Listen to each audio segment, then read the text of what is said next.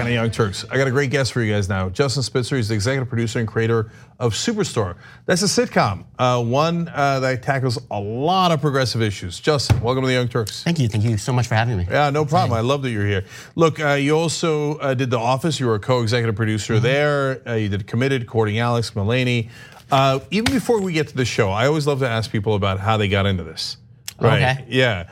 So How'd you get into TV writing, producing, et cetera? Because it's a hell of a job. It is. It's sort of, um, I kind of backed into it. I didn't really know what I wanted to do. Um, uh, I graduated, I kind of like hung around Chicago, New York, trying to figure it out, uh, and finally thought uh, maybe I'd like to write movies, and maybe I can just write TV until I can figure out movies because that's really easy. Uh, having no idea that's not easy at all. Um, uh, but I came out here and just kept writing specs and specs and specs, and um, slowly working my way up and get the right person to read the right thing. So that actually works. Everyone's like someone actually does read it at some point, and if you write 85 of them, somebody exactly. actually gives you, you a shot. You keep on knocking your head against the door. Eventually, someone opens it. If you do it against enough doors, I guess. All right, that's awesome. That's yeah. actually great to hear. Uh, so you broke through at the office, right? Uh, that was my biggest thing. I'd done a few shows before that, but there right. I was there for six and a half years and sort of just uh, rode up, you know, rode up the ranks and also learned so much about writing from from Greg Daniels and everybody over there. That's great. So Superstore at a minimum, tackles huge societal issues and seems to from a progressive point of view. So I want to talk about that, but I want to show people a, a sample of what I mean. So let's take a look at the first clip from Superstore. The reason I'm asking is we don't accept your insurance. What? Oh, but uh, her coworker's having a baby in the next room, and you take their insurance. Well, looks like they're on a different plan. They have Health Shield Bronze, and what you have is different. And by different, you mean? Worse. It's worse. Of course, corporate takes care of the managers and the rest of us get the scraps. Please not do all of that right now. So you could pay out of pocket, but the room is about two grand a night. Whoa. Or there's a clinic nearby that accepts your insurance. Okay, and uh, the clinic is good, right? It's been there for years. That didn't answer my question.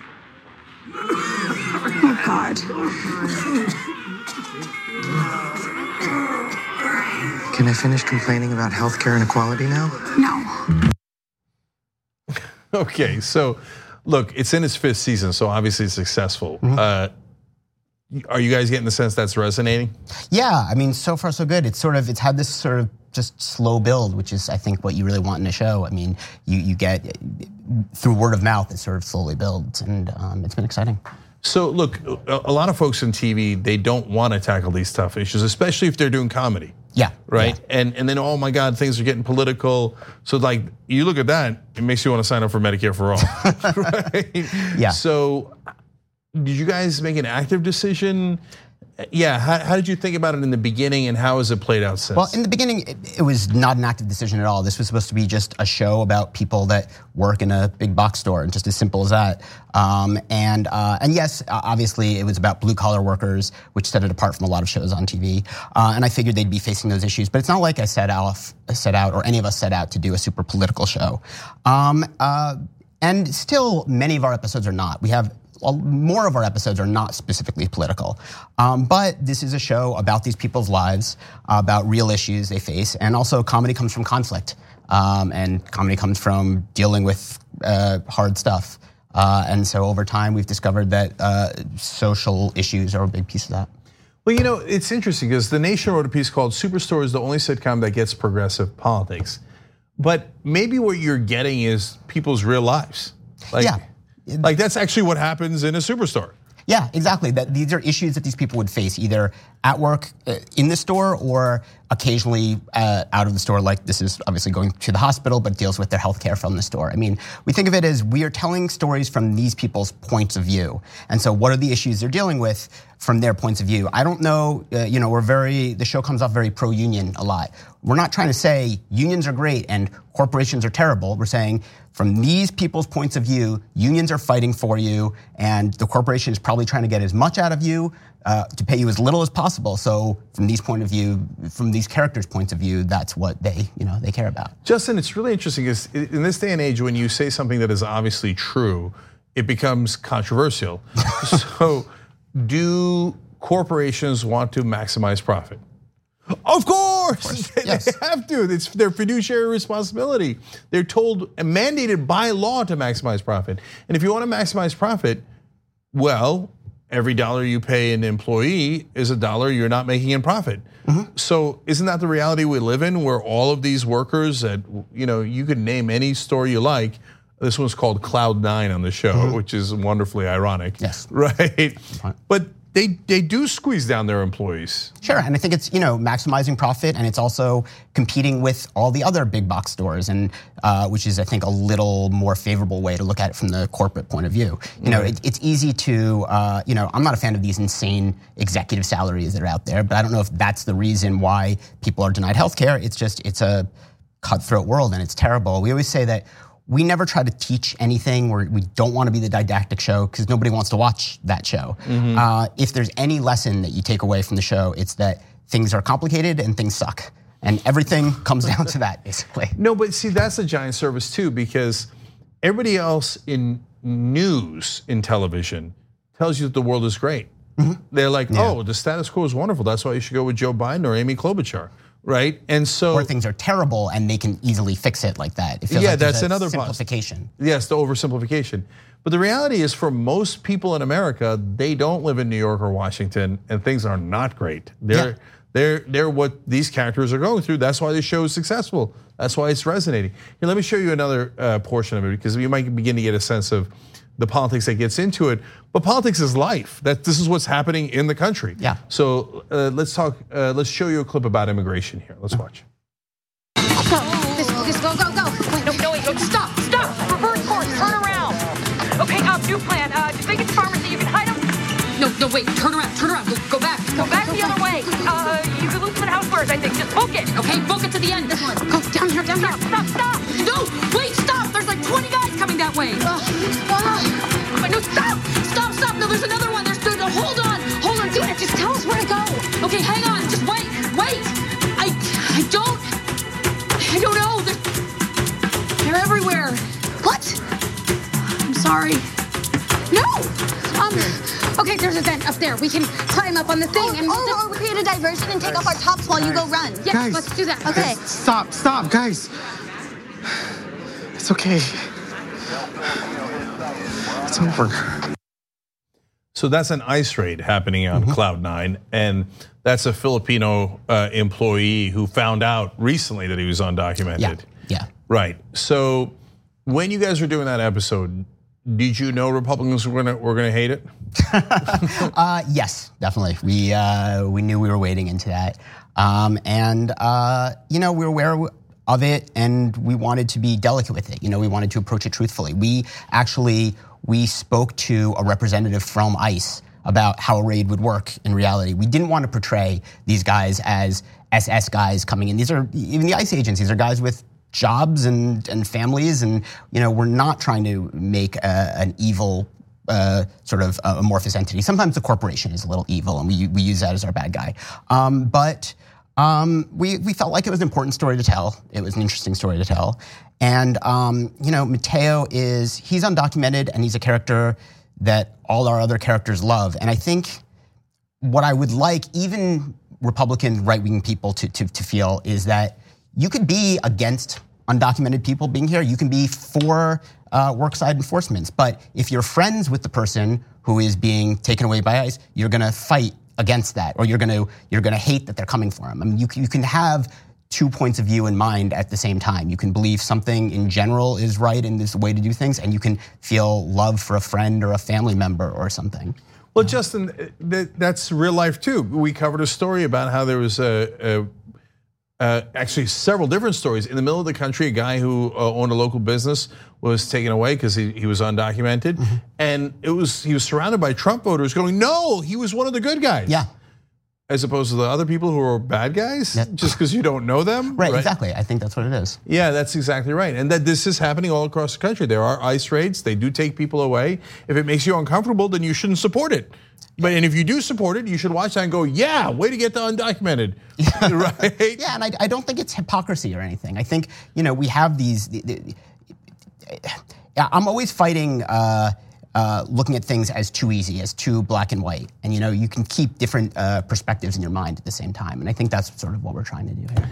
So, uh, you know, we got to kind of give credit to uh, NBC and Universal here, right? They've been they've been phenomenal. They are so supportive. They very rarely tell us uh, there are things we can't do, and a lot of times they're probably right. Um, so Mm-hmm. uh, it's been great, and I think the more sort of support we've gotten from some of our political and social episodes, the more they've realized that's what this show is. That's what the show does well. See, look, guys, this is not just a sitcom. It, it's it's interesting because it's bold and it's uh, allowed to be bold, which is unusual. I mean, I've sat in TV meetings where people say, "What will Walmart think of this?" And Walmart not gonna like this. Yeah, yeah. okay, so the fact that NBC is willing to put it on uh, and and support it, knowing that they're going to get controversy, is both a credit to them and also a sign that they get a sense that's where the country's headed. Yeah, I think people are talking about this and people are responding to the show and, and they've been supportive. So uh, I think they deserve an enormous amount of credit. And I, and I also think for viewers who haven't watched the show yet, they should know that this is not a show, like I mentioned before, that is going to be self righteous and trying to teach a lesson. I mean, like, we touch on issues, but it's still a fun, funny show. And I think if, if it works for any reason, it's because we prioritize that part of it. Justin, where and when can they see it? Uh, they can see it on Thursday nights at 8 o'clock on NBC. All right, excellent. Thanks for coming on, Thank Justin. so really much for having appreciate it. me. Yes, and thank you for doing a bold show. Uh, uh, absolutely, I appreciate it. Love it. All right, we'll be right back. All right, back on the Young Turks. Joining me now is Victor Jones. He's the CEO of Dough, which is a sponsor of ours. He's also a board member of Greenwood Project, which gets young kids into finance. It's really cool. I want to talk about that in a sec. But Victor, welcome. Great Thanks. to have you here. Thanks for having me. Yeah. So for folks who don't know, what in the world is Dough? All right, so Dough is essentially a mobile app for saving, investing, and trading. If I maybe take you back and tell you a little bit about my background. Yeah, that'd be great. All right. Uh, I spent about 13 years. I was formerly the director of operations and trading over at TD Ameritrade.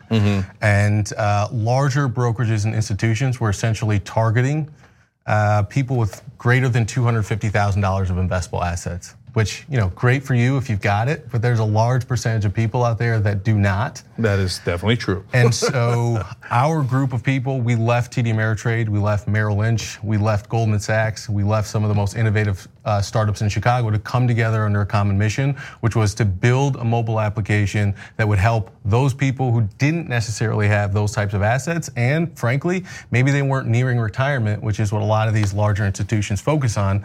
You know, we are for you know, you're 20, 25, 30 years old and you want to get started in the market, you want to participate, that's exactly what we're building an experience for those people. Well, there's a lot of logic in that if you're, uh, you know, from a business perspective, because you're seem to be catering to about 99% of us, right? That's right. And and younger generations that are totally ignored by the market, so you're filling a market need. But I do want to go back to your history. I'm glad you brought it up. Right. Because the job you had at TD Ameritrade was a pretty badass job. So how'd you get there? That's a tough position to It, get. it definitely look. It definitely was a comfortable position, and uh, you know we took a lot of risk by leaving the firms that we left to come into this one. I started when I was 20 years old. Um, you know, when I started, I was essentially going to school at night. I was working during the day, and somebody gave me a seat. They gave me an opportunity, and I, you know, I promised myself and my family we're going to make the most of this particular opportunity, which is, you know, we'll talk about Greenwood Project in a second. But one of their mottos is there is no limitation on talent. There's only limitations on opportunity. So if you give people opportunity, regardless of what they look like, regardless of how old they are, you could be surprised by what they're able to uh, give back to the community. no, no, I love that. Where'd you grow up? I grew up originally Battle Creek, Michigan, which is the home of Kellogg cereal. I grew up in Omaha, Nebraska, though. All right, and uh, and so yeah, I mean because look, uh, keeping it real, you're from Omaha and you're African American. Not a great uh, situation to get a lot of opportunity. Yeah, and not, not only that, if you want to be in financial services, like Omaha, with the exception of TD Ameritrade, there's not many firms out there to participate in. I'll do you one more, just since we're talking about diversity. Look, there needs to be more opportunities within financial services for people who have pigmentation that look like me. That, and you know, I think 20% or one out of five people actually that are African American or Hispanic are likely to open up an account. That's versus maybe one out of three for their Asian and Caucasian counterparts. And I think You can get there, but the faces have to look a little bit different. The business has to look a, a little bit different. Your mission has to be a little bit different in order to speak to those communities. And I think we've done a good job so far about building a brand and a product and a service that appeals to everybody, not just individual segments of the population. So how, uh, like, what is it about Dough that's more open to those folks? Sure. So what we did about um, 16 months ago was essentially start out building a mobile investing app. Most people, uh, they get daunted by the application process. It can take you 15 minutes to two days at some of these large institutions. It takes you less than three minutes to open an account at Dough. The second thing is, most people are not comfortable with risk, Cenk. They're just not comfortable with it. Look, you work hard for money. The last thing you want to do is see it go down in value. So we want to help people learn about the concept of risk. And one of the ways we do it is we give everybody free stock. If you open an account with Dough, we give you a free share of stock. You tell your friend, your neighbor, your family member about us, you get a free share of stock. And what that does is you get the opportunity to participate in market upside without necessarily having to put in your own capital to, to experience what risk on the downside feels like. And the second thing is um, it's just education. We build content. The same the same thing that you do here every single day. We're working to do in Chicago because you know, 50 53% of people, if they've never invested before, they don't feel comfortable making their own investment decisions. And that's understandable. The only way you get there, though, is through education and through content. And that's exactly what our firm does. But we don't do it by talking above people. You go mm-hmm. to any of these firms and they treat you like you don't, you, like you're less than because you don't know the lingo in financial services. Well, guess what? People are using their time and their passion and their lives in the pursuit of their life's mission. And because they don't know these things over here, doesn't necessarily mean that they don't have the capability. So we want to be people's peers and we don't want to talk at them. I think all of those things kind of represent what our firm is. See, uh, you guys doing content, uh, even though you're a financial institution, is also trippy. I want to talk about that in a second too. Sure. But but so I just want to understand the concept. So like if I was one of the first people to use E-Trade to take another example, sure. right? In your the way you guys are doing it, I would have gotten stock in E-Trade.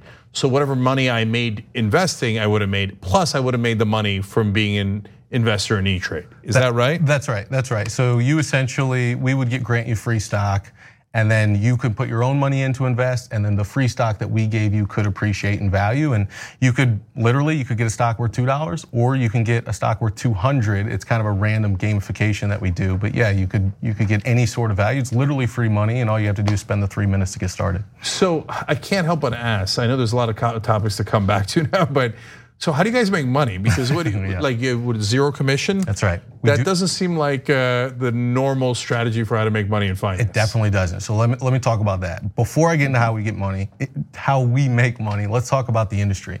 This is an industry which had nearly 50% margins for years. And I want you to think about this. Think about your experience when it comes to selecting a movie at night, your Netflix experience, or selecting a song, your Spotify experience. Those are those are fairly intuitive experiences built by really smart technology and really smart engineering. They're pleasant experiences. Now I want you to think about any time you may have participated in the marketplace. It's daunting, it's confusing, and it's it's nearly impossible to traverse unless you've spent the year to two years to figure out what you're doing. So the point is, how does an industry with 50% margins not use some of that capital to actually innovate and put that into the technology, put that into the experience? I'll tell you how. The top three firms were spending $200 million in marketing every single year. Mm. So they're literally out there spending the money just to get the message in front of you. And you know, we are have a completely different model. We are spending it in you. We're investing in you. We're giving you free stock to come in. We're not going to spend hundreds of million dollars out there in the marketplace, which also means our, you know, we don't have those crazy spends that some of the other firms do. And the last thing is, um, what, what isn't really known, kind of a, a secret about uh, the broker space, 70 to 90% of all these firms' revenues, they didn't come from the transaction. So we as the investing public, we think, oh, that's how they make their money. But the reality is there are many other ways to monetize that business. And that's exactly how we take advantage and monetize the model. We just don't charge the customer at the at the end. And there's still a room for a healthy business over the long term. So, but you still got to make money somehow. So with zero, yeah, let's do the specifics. Yeah, no. So since you're doing zero commission and you don't have minimums, yep. you don't have any of that, is it like is it a subscription business? So in time, what will happen is you build scale through the difference in the cash that you have that you're making on the back end and the rates that you're paying out. So for instance, you put money in a checking account, they pay you whatever they pay you 0.1% now. Well, they're making much more than that on the back end, so that spread is an opportunity for all financial firms that are managing cash to Right. make money. So that's one way. Okay, that's that the makes biggest sense. way. Okay. The second way is through subscriptions. So in time, we'll build on new services, we'll put them behind a paywall, and that's an opportunity for us in the long term. And there's a couple of other uh, methods um, that are a little bit specific to the industry, but they're, it's called securities lending and margin. Those types of things generate a revenue as well. But if you do a subscription uh, base, to me it's more logical because then you're not incentivized to uh, try to get people to do more trading. That's right. Because more trading might be good for them or it might be bad for them. That's exactly right. So, Right. Um, you know, we will work in time. We launched. Most people don't know this. We launched with a one dollar a month subscription model, um, but we quickly found out for most of our users, they were like, "Look, I'm just trying to get started. I don't want to even, even though you're going to give me a year free, I don't even want to worry about your dollar a month." So we were like, "Look, we got it." So within three months, we got rid of the one dollar subscription model. Right. We'll put some more advanced subscriptions in a little bit later, but at least you can participate today and you don't pay the subscription. Okay, Greenwood Project. Let's talk about it. Yeah, so what is it? and How do you get young people involved? All right, so this is what the Greenwood Project is. It was started a few years back by a gentleman named Bavon Joseph and Eloise Joseph in Chicago. They came from the financial service industry, and what they noticed, obviously, was that there wasn't a lot of diversity in financial services. So they left very comfortable positions to do something about it. And what the Greenwood Project does specifically is give minority students who wouldn't have the access to social capital to get a job in financial services, it provides them with education as well as connections to financial companies to, to get them long-term careers. And you know, just as to speak about what this group has done, 68% of the students that have gone through this program, sorry, 68% of the students that have gone through this program have received long-term um, employment in financial services. 100 of them have received college uh, acceptance, and 100% have received uh, college graduation. So it's an amazing program. No, I love it. I love it. It's if you want to get involved, by the way, guys, greenwoodproject.org.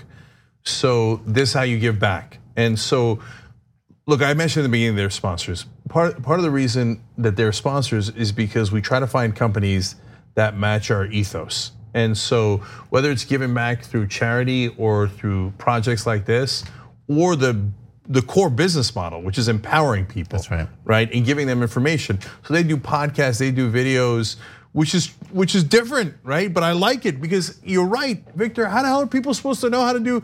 Like when you say finance, everybody wigs out. Like ah, it's so scary. I don't know how to do it. So they show you piece by piece how to do it, get you warmed up. And since it's low risk with no fees, et cetera, makes sense. You see with a lot of our sponsors, it's empowering people. And so I love that they're doing that. And so that's dough.com slash TYT uh, if you care about that portion of it. But I love that you're doing both. So Yeah. thank you, Victor. Appreciate it. Thank you very much for us. having me. Really Yeah. appreciate it, Jay. Yeah, that was great. All right, guys. Uh, we got a wonderful post game coming up. Ana and Emma, uh, you're going to love it. And uh, we'll see you there.